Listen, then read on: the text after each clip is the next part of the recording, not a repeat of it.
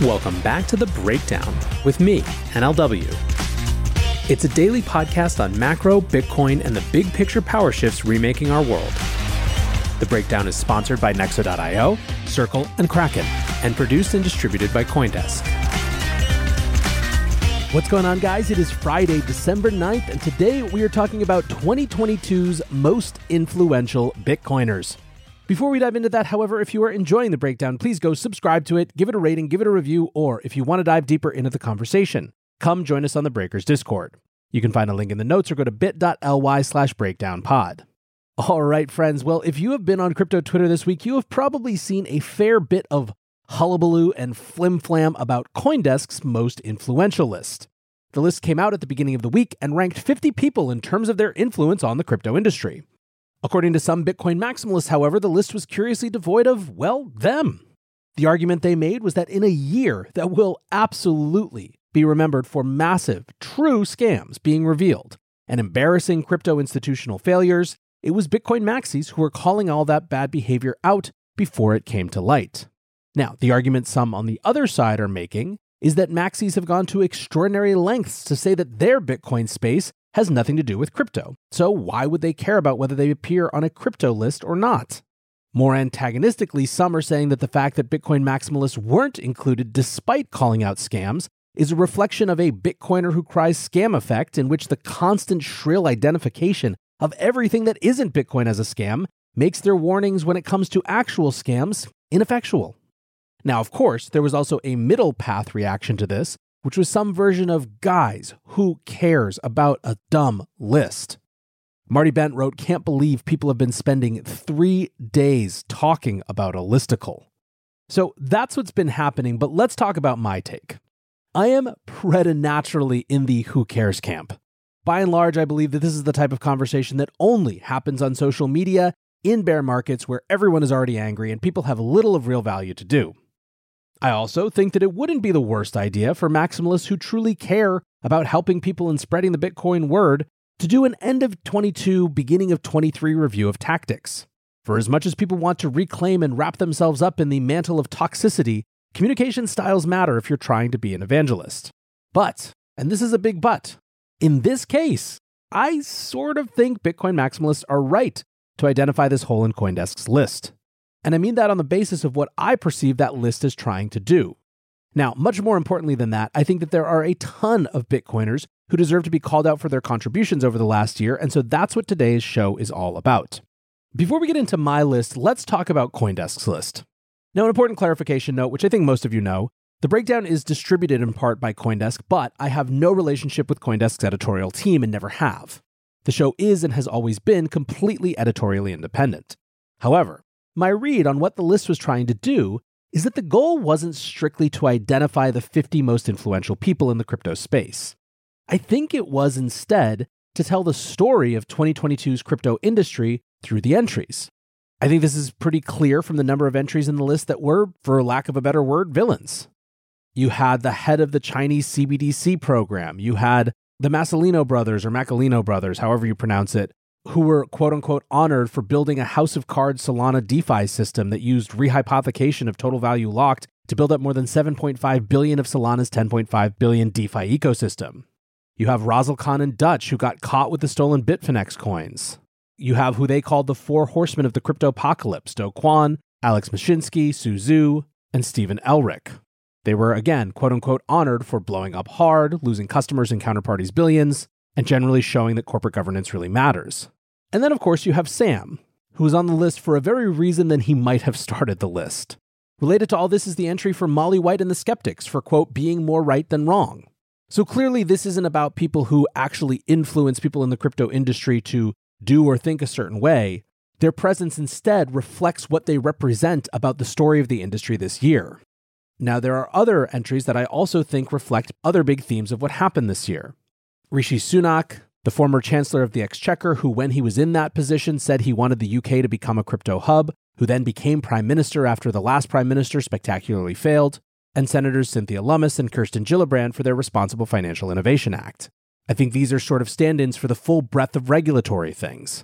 If we're looking at other themes that represented this year, there is a ton on Web3, NFTs, and metaverse. In fact, I think Coindesk might have over indexed slightly here in terms of sheer numbers, but this has obviously been some of the key themes of this year. Coindesk also included Jerome Powell for the very silly reason of, quote, undermining Bitcoin safe haven narrative, which is just wrong on so many levels. I agree entirely that Powell should have a spot, given that monetary policy shifts dictated the entire foundation of markets this year, but reducing that to a glib statement about Bitcoin and safe haven narratives shows such a fundamental misunderstanding of markets, but I digress. The point is that Coindesk is trying here to tell a story of what happened in crypto as a whole. And that's why I think maxis have a point. Like their style or not, this was a year where by and large, the Bitcoiners got it more right about a lot of things than other parts of the industry. One consequence of that, and this is something I've seen on Twitter, in the Breakers Discord, and basically anywhere I talk to people, is that many, many folks watched what happened at Luna and 3AC and now FTX and said, this. Bitcoin is the only redeemable thing in this godforsaken space.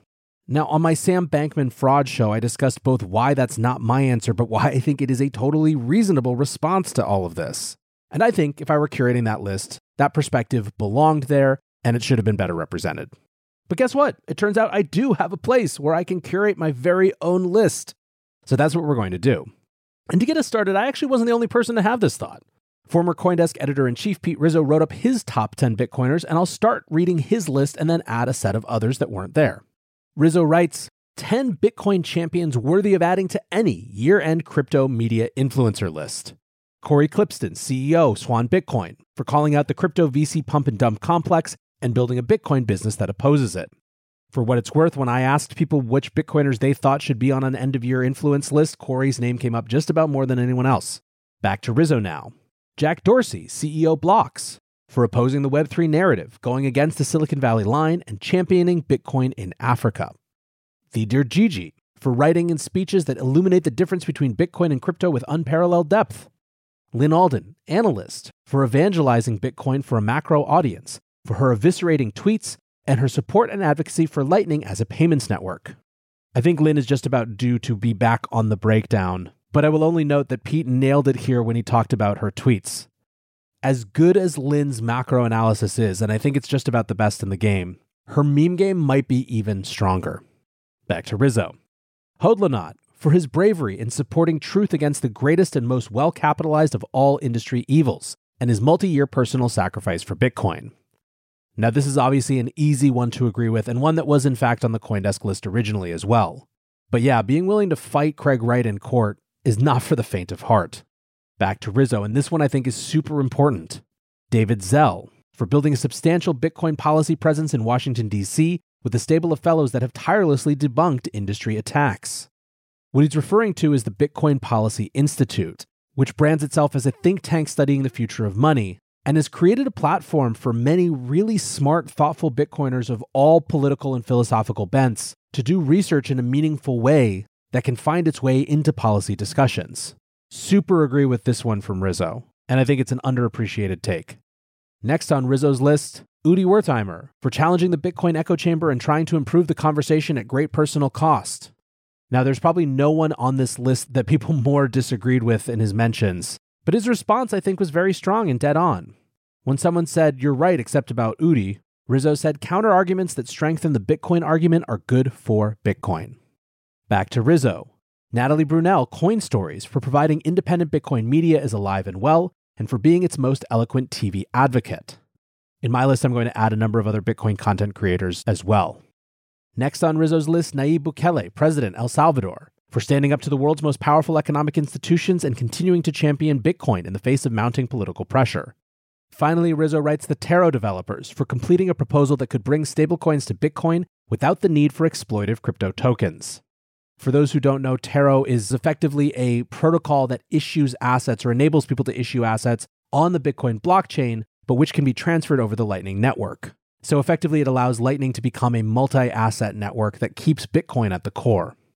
Rizzo closes his thread Yes, there are many, many more great Bitcoin voices. This thread is simply pushing back on the idea none are as influential as their crypto industry counterparts.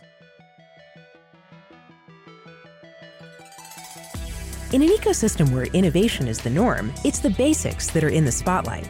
Nexo is a company that has never put the safety of clients' funds in question. With over 50 global licenses, $775 million in insurance, and a real time audit of custodial assets, Nexo sets an example for security standards in the industry. Apart from keeping their 5 million clients safe, Nexo has kept building. They've just announced their non custodial smart wallet. Visit nexo.io, that's N E X O.io, and sign up today. This episode is brought to you by Circle, the sole issuer of USDC and a leader in crypto that's held to a higher standard. USDC is a fast, safe, and efficient way to send money around the globe. USDC is always redeemable one to one for US dollars and has over $45 billion in circulation as of October 13, 2022. Plus, Circle posts weekly reserve reports and monthly attestations of reserve capital, letting users know that USDC is safe, transparent, and compliant with regulations. Just go to circle.com backslash transparency to see why USDC is a trusted stablecoin. As one of the largest, longest lasting, and most secure exchanges, Kraken continues to set the industry example for transparency and trust. Regular proof of reserves audits verify your balances are backed by real assets. Industry leading security keeps your funds and information safe. And award winning client engagement teams are available for support 24 7. Buy crypto instantly with fast, flexible funding options on Kraken. Download the Kraken app on Google Play or the Apple App Store, or visit kraken.com slash breakdown to join. So I think that was a great list, a good kickoff. I'm glad Rizzo took the time to do this. I think other people should do this as well. And so here are a few that I thought were worthy of inclusion on top of that. Now, some of these I sourced from people on Twitter. One of the names that came up most often was Jack Mallers from Strike. Jack is interesting because he has all of the chops to be a Bitcoin keyboard warrior. He's got the sharp invective, he's got the elbows ready to go, but at the end of the day, he wants to spend most of his time building and making Bitcoin more usable for real people in the real world. And I think that's incredibly admirable. Another person who came up frequently was Michael Saylor. And I think that at this point, it's not that there's something new or unexpected from Saylor, it's that even in the context of a bear market, he has continued to be a steady voice for people's long term commitment to Bitcoin. Now, from here, we're moving more into people that I would include that I didn't see necessarily on a lot of lists. I mentioned Bitcoin content creators as one of the categories of folks that I think should be called out. I think Peter McCormick's What Bitcoin Did, which has long been one of the key shows in the space, has gotten nothing but better. I also like the version of Peter that's more willing to say what he believes, even if it's politically different than what most Bitcoiners believe. Matt Odell and Marty Bent are absolute stalwarts of the Bitcoin content space. Marty continues to churn out newsletters like it's no one's business, and I love how they've expanded their content footprint as well as moved into other areas like Bitcoin Venture as well. The crypto couple, who basically actually just focus on Bitcoin, are one of the few content creators to really have taken advantage of new mediums like TikTok, and I'm excited to see more from them. The list goes on and on. I think Bitcoin based media is alive and well. Related, I think we should call out that there's also been a strong push into Twitter spaces for Bitcoiners.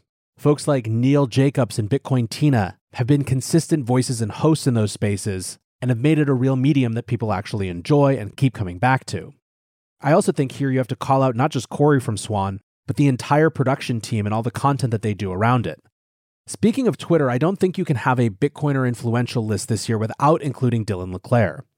Nominally, he's an analyst, a researcher, he works with Bitcoin Magazine, but really he's become the emotional Twitter leader in a lot of ways for Bitcoiners, and that's because he understands data and how to use it. He's an example of someone who carries more force for his critique because it's backed up by numbers and questions that are derived from those numbers rather than just suppositions. I think alongside the Udis as good faith critics, you have to include people like Eric Wall as well. And another Eric that needs mention is Shapeshift's Eric Voorhees. One of the pivotal moments in crypto culture this year was the debate between Eric and SBF. Now, folks like Ryan Selkis report that in DC, SBF was perceived to have won that debate, but that was not the case in crypto Twitter. Eric spoke at that point not as some Bitcoin maximalist, but as someone who has lived inside and deeply believes in the values that emanate from Bitcoin and are built into Bitcoin and can be manifest in many ways even outside of Bitcoin. In some ways, that debate helped soften the ground for what would happen next. Speaking of principled voices, in a world where exchange leaders have proven dubious or fraudulent, Kraken's Jesse Powell stands as a clear exception. Someone who has again embodied the values of Bitcoin for more than a decade now and has built those values into his company in real and practical ways. I was proud and excited that Kraken wanted to get involved with this sort of back to basics mode of the breakdown, and I've been excited to have Jesse on the show to talk about how we recalibrate as an industry. Speaking of foundational principles in Bitcoin in the real world, no list of influential Bitcoiners is complete without Alex Gladstein from the Human Rights Foundation. There is no one else in the space who does as much to connect the discussions of Bitcoin that we're having in general over here, in the digital world, in the Western world, with where Bitcoin is finding its greatest and most important traction in the developing world, in places that are under autocratic rule, under unstable monetary regimes. We need more bridges, and they're out there if you look for them. But Gladstein has used every little bit of attention and influence he's acquired to continue to tell those stories and make that a central piece of Bitcoiner self understanding. Troy Cross has emerged as a new Bitcoin voice this year, someone who speaks eloquently not just about how Bitcoin isn't an environmental threat, but actually can be part of the solution. Troy is part of the broader Bitcoin Policy Institute space as well, and testament to how valuable having that institution up and running might be in the future. Deeper behind the scenes, in a world of very, very easy, fast returning investments that might turn into nothing, you have principled investors like Alyse Killeen and her Stillmark Ventures, which have funded some of the most important emergent Bitcoin projects in a variety of areas, including Lightning, mining, and more. Speaking of which, I don't think you can have a Bitcoin influential list without talking about the Lightning entrepreneurs. We had Graham Krizek from Voltage on here the other week, and we have more Lightning founders coming up soon. There's the Trust Machines crew, and not everyone agrees with their approach to bringing DeFi and other types of functionality to Bitcoin, but they're making a huge bet that Bitcoin at the center of a true decentralized ecosystem is going to happen, and putting their money, time, and energy where their mouth is. In a year that's been extremely tough, you have to also call out miners. Miners are dealing now with depressed prices and still heightened competition, difficulty that's high, hash rate that's high, and incredible, incredible economic pressure that is crushing so many. But you still have folks like Matt Lohstroh, who was also on the show a couple weeks ago, who are out there innovating with his Giga energy around things like gas flare mining. Now, to be clear, I did not go through every Bitcoiner that I could think of and comprehensively make this list. This is effectively off the top of my head last night as I was reflecting on this. I'm sure there are people I missed who I will cringe when I realized I missed. The point is, there are lots of them out there. It sometimes feels to me like Bitcoiners who join Bitcoin Twitter start to get convinced that the best way they can contribute to Bitcoin is by quote unquote defending it, aka getting into constant fights, calling everything scams, and generally being completely intolerant to anything that isn't in the Bitcoin Twitter orthodoxy. Now, people can do whatever they want in their social networks, but I will say concretely that there are better ways to contribute. Creating content, having real conversations offline with family and friends, doing research, writing articles, talking about what needs to be built, reviewing BIPs, literally fucking anything other than arguing on the internet. The list of folks I mentioned above is a tiny fraction of the Bitcoiners out there who are doing exactly that. And I'd love for us Bitcoiners in 2023 to celebrate those types of actions even more. For now, thanks again to everyone that I've mentioned on this show for all of your contributions to such an important Bitcoin space. Thanks to my sponsors, Nexo.io, Circle, and Kraken for supporting the show. And thanks to you guys for listening. Until tomorrow, be safe and take care of each other. Peace.